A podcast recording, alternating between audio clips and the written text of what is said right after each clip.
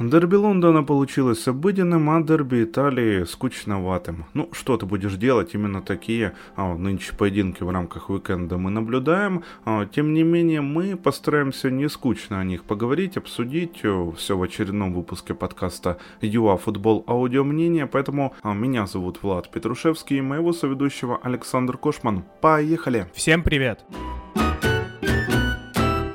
Челси Тоттенхэм 2-0 или Тухель Конте 3-0, смотря с чьей головы считать. Это третье дерби в рамках января, и оно закономерно осталось э, за более сплоченной, за более, что ли, системной командой. И важно, что при этом Конте проиграл абсолютно тактически, а его игроки уже на поле а в рамках э, этой тактической ошибки Конте, они проиграли в желании, в напоре, а на одном Харикейне, как бы, ну, выехать э, откровенно трудновато так как по мне будет, да. При владении у Челси были 3-4-2-1, без мяча команда Тухеля играла 4-1-4-1, там точно не было 4-2-2-2, как раньше. А что предложил на это вообще Конте? Он примерно понимал, что такое рисунок и будет, у Челси будет гибрид, явные 4-4-2 при обороне в которой вообще шпоры, собственно, и провели почти весь матч, играя вторым номером. Ну, еще неудачные мы, конечно же, увидели ответы уже по ходу матча, и явно они были всегда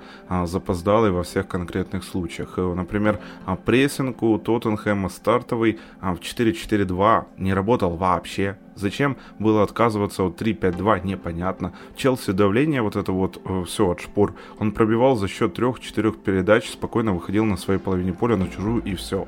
То бишь, по факту, две реально опасные атаки за поединок весь от шпор, толковые. Обе замыкал Кейн, и гол мы еще разберем. Ну а в остальном это потери мяча в простых эпизодах, пароли контратаки, даже не успевая их толком начать, где-то там в середине поля, в нулевом меридиане. Ну, вопросов очень много, и почему Тоттенхэм, например, не пользовался тем, что Жоржиньо был в опорной зоне у Челси абсолютно один. Почему я это, например, увидел, а Конта нет? Схема 4-1-4-1. Жоржиньо там один обитает, на него огромный кусок работы ложится. И в общем, не знаю. Как-то так э, от меня по Тоттенхэму поехали дальше. I prefer really not to not to speak. If I speak, I am in, in big trouble. In big trouble. И поедем дальше, мы обсудим следующим пунктом арбитраж. Вот э, в середине первой 45 минутки э, Дорти там шипами наступает сверху на ногу Сару, и эпизод пришлось проверять арбитром на варе, почему-то на предмет красной карточки. Хотя на удаление момент не тянул, как по мне, вообще. Ожидаемо там ни красная для Мэтта получается, ни заслуженная желтая, потому что а, горчичник после вмешательства видеопомощи показывать уже по итогу нельзя. Правила это запрещают, потому что эпизод проверяется на красную, желтую впаять нельзя. А все почему? Потому что Пол Тирни решил, а почему бы не зевнуть. А дальше что же? Не менее интересно, как по мне. Идем дальше. А, Кейн забивает гол в раздевалку, который был справедливо, опять же, по моему мнению, отменен, но больше за счет э, внимательности все той же бригады рефери у монитора все происходит.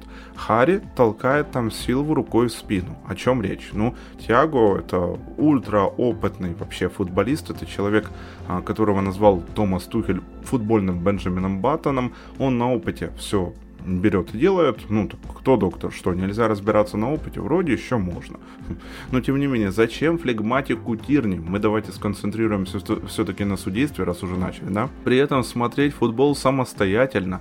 Если в ухо, все равно люди подскажут. Помощники там есть, они напротив мониторов в комнате а, сидят. Меня вот это вот раздражает. Меня раздражает, что идет злоупотребление варом и а, нежелание вообще арбитров а, поработать самостоятельно как-то на поле поле. И такой медлительный, такой нерешительный арбитр, ну, это явно не украшение главного матча тура. Он присутствовал, именно присутствовал, он не работал. Спасибо, что, конечно, Каша как таковой не испортил. Вот в реалиях АПЛ это уже круто, когда ты просто не портишь каши, а судишь на каком-то таком достаточном удовлетворительном уровне. Таков путь.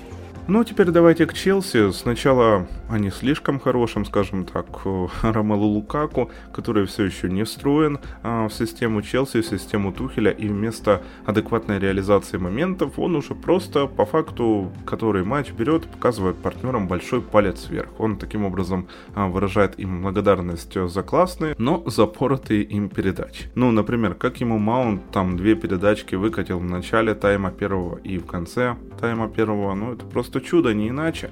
И тем не менее Лукаку их запорол. Окей, умное движение, там, стягивание на себя а, центрбеков, это, конечно, все важно, это, конечно, круто, но это все по-прежнему не укладывается как-то в ценник в 115 миллионов евро. Этого по-прежнему, мне кажется, недостаточно.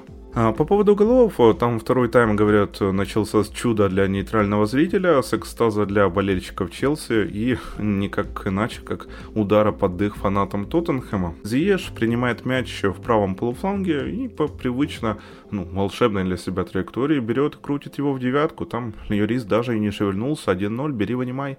А, гол Зиеш, что важно, отпраздновал. Это на фоне слухов о конфликте в раздевалке, это особенно важно. Но важнее даже ну, как пришел этот гол, да, а, Хадсон Адой, который обыгрывает Тангангу, а Танганга не может при этом фалить из-за желтой в активе, в пассиве, как хотите, так и трактуйте, поэтому Конте после матча и употребил а, слово критикал, когда его спросили по поводу вот этого вот горчичника, он э, в контексте судейства сказал, что ему больше именно вот эта вот желтая карточка а, не понравилась. Ну, давайте дальше все-таки вернемся к тому, что происходило на поле. А дальше идет перегруз правого фланга у Челси. И Маунт, Зиш, добрый вечер. Ну, мне кажется, что великолепен был как Хаким, так и Мейсон. У англичанина 20 голевых передач за Челси во всех турнирах. Это статистика опты, а, начиная с кампании 2019-2020. Он оформил вот как раз второй гол на силу своей подачи со стандарта. Ну, там зачем держать действительно Тиагу, да, защитники Тоттенхэма? А, незачем.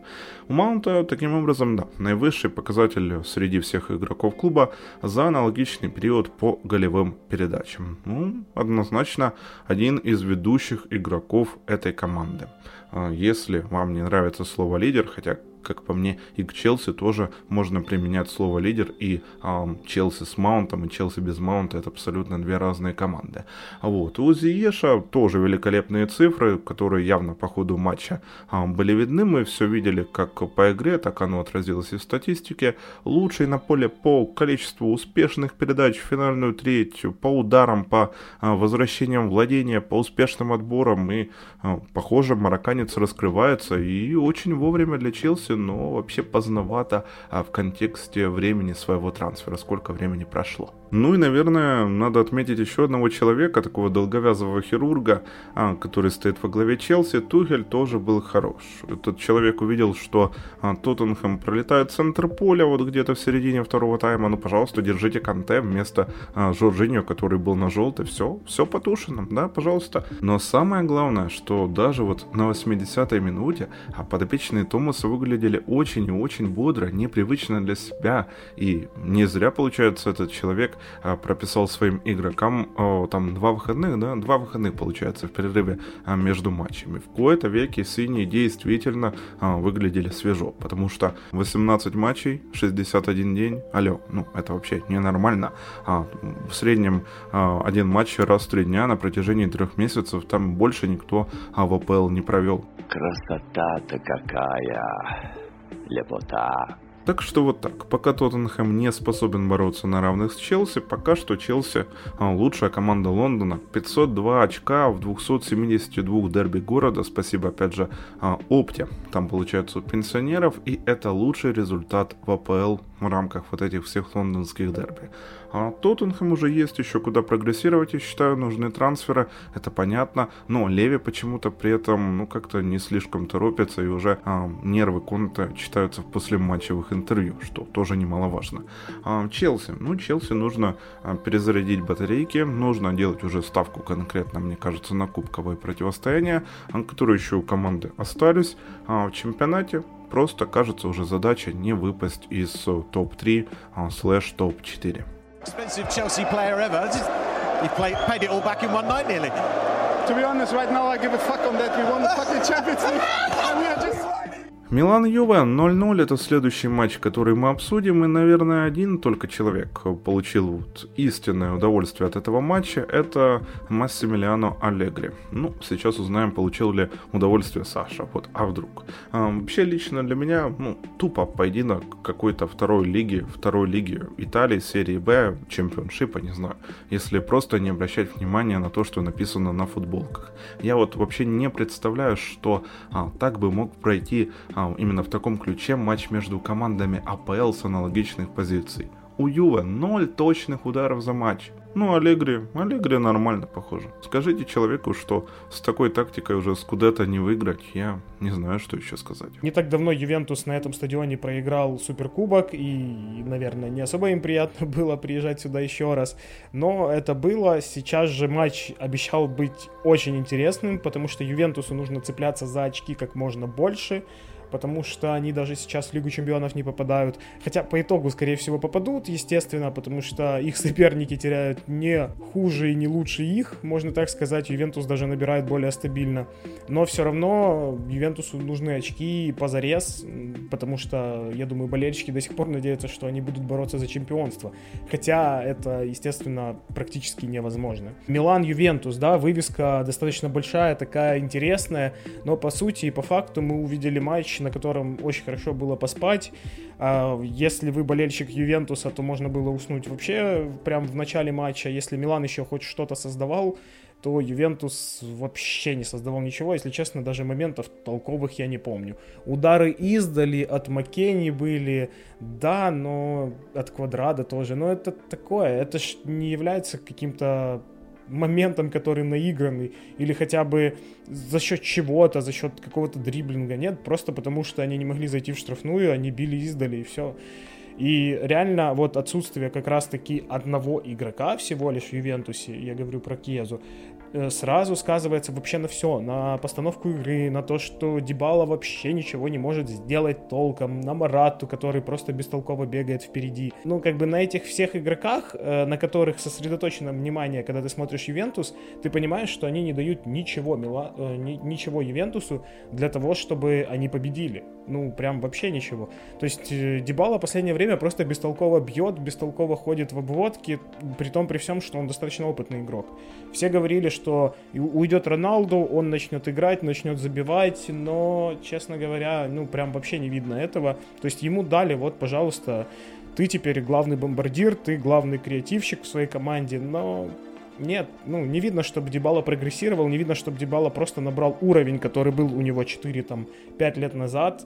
Нет, ну, то есть он остановился, и все. Как бы это его предел, скорее всего, и если не придет какой-то тренер, который сможет его мотивировать, так как, скорее всего, у Аллегри это просто-напросто не получится, даже с учетом того, что э, как раз-таки тот самый лучший сезон, который был у Дебалы, был при Аллегри, но все равно я не вижу сейчас, чтобы Аллегри мог на него как-то повлиять. Поэтому очень-очень сомнительная идея. Марата, который вроде когда у Ювентуса нету бомбардиров толком, и Марата им нужен, но дает ли Марата то качество, за сколько его хоти, хочет продать Атлетика и за сколько была клаусула прописана, когда Ювентус брал в аренду его.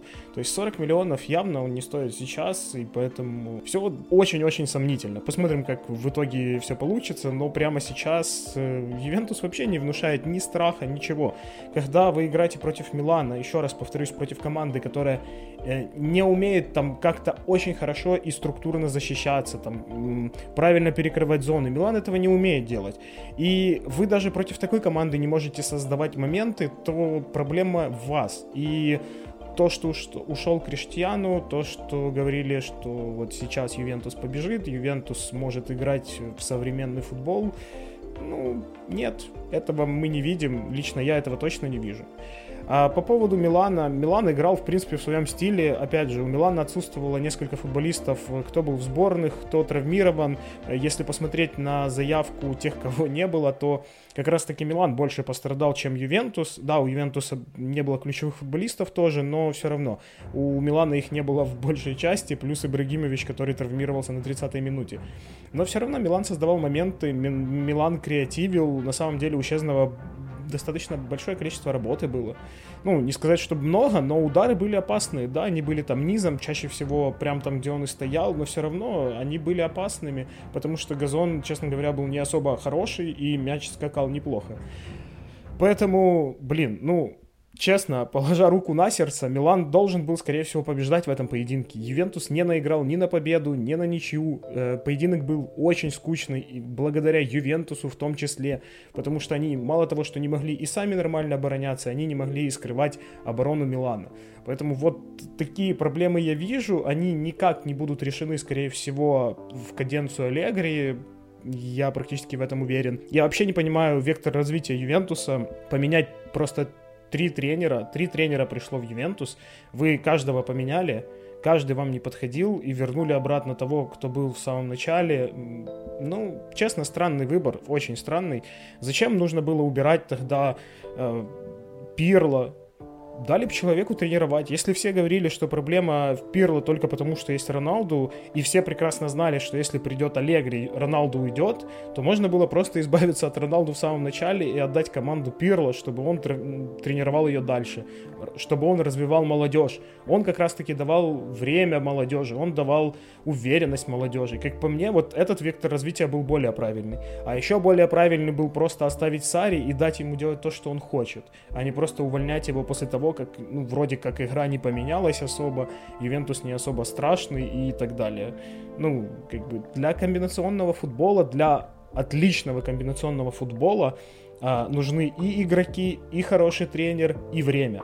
Это три фактора, которые обязательно нужны. Посмотрите на Ювентус посмотрите на Ман-Сити, посмотрите на Ливерпуль и посмотрите сейчас на Челси. Челси, который, ну, с переменным успехом по факту играет. И как раз-таки это из-за того, что нету еще времени. Не прошло то время для того, чтобы Тухель адаптировал полностью команду под себя. Здесь то же самое. Когда вы меняете тренер, тренеров практически ну, каждый год, вы, естественно, команду просто расшатываете еще больше. И ничего толкового из этого не будет, скорее всего потому что Ювентус не вкладывает какие-то огромные деньги, как сделал, Ювен... Э, как сделал Челси, да, и за счет этого даже замена тренеров, которая происходит достаточно часто, она не сказывается особо прям на результат. Хотя, опять же, смотря насколько Абрамович желает и смотря какого результата. Потому что, например, чемпионат, я думаю, они хотели бы выиграть, но не выигрывают сейчас. То есть по Ювентусу все то же самое. Вы не вкладываете в состав большие деньги, но вы при этом меняете тренеров достаточно часто. Не будет ничего толкового из этого.